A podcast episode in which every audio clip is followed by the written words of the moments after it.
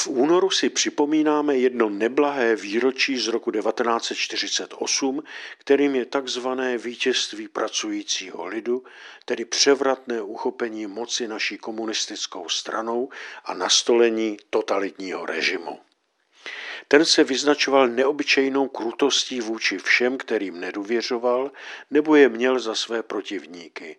Krutosti neušli ani samotní komunisté. Kde se vlastně vzala? Komunisté, vedení Klementem Gottwaldem, když se na konci války vraceli z Moskvy do vlasti, už věděli, že komunismus u nás musí být ruský a oni budou toliko převodovými pákami sovětského politběra. Své o tom věděl také Ludvík Svoboda, jenž zejména v bojích na Dukle poznal, že osvobozování Československa rudou armádou má zároveň podmaňující podobu, kdy sovětské velení zbytečně posílá naše vojáky do krvavých stečí, hlavně nekomunisty. Generál Svoboda, přestože byl hrdinou Sovětského svazu i hrdinou Československé republiky a přestože vstoupil do komunistické strany, byl počátkem 50. let zbaven funkce ministra obrany, krátce i zatčen, vyhozen z armády a poslán do předčasného důchodu. Částečně rehabilitován byl díky Nikitu Sergejeviči Chruščovovi, jenž se v roce 1954 s ním chtěl setkat.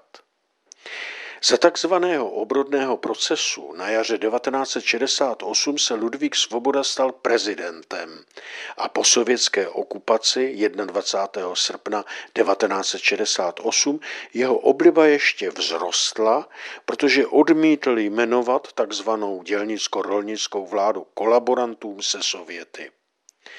Pak následovalo zklamání, když jsme se dozvěděli o svobodově vystupování v Moskvě, o jeho tlaku na Dubčeka a další představitele KSČ, aby přijali sovětské požadavky. A pak se zapojil do nastolování normalizačního režimu po Husákově boku a z naší okupace, tedy poroby, se stalo opět vítězství pracujícího lidu a Husák triumfoval. My měli za to, že svoboda nás zradil.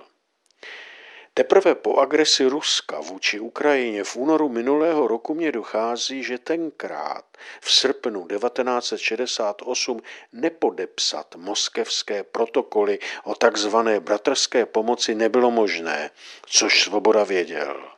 Také další staří komunisté, jako třeba Smrkovský, měli zkušenosti s imperiální dobyvačností ruské říše, pro níž nastolení komunismu není cílem, ale pouze záminkou k rozpínavosti. Pouze my, lid, jsme naivně věřili v bratrskost s ruským lidem, srpnovou okupaci přičítali Brežněvovi či Kosiginovi, kteří se prostě zbláznili. I nadále jsme uctívali Lenina a slavili jejich VŘSR, od níž ale pochází i současná ruská agrese na Ukrajině. A to je moje dodatečné poučení z krizového vývoje.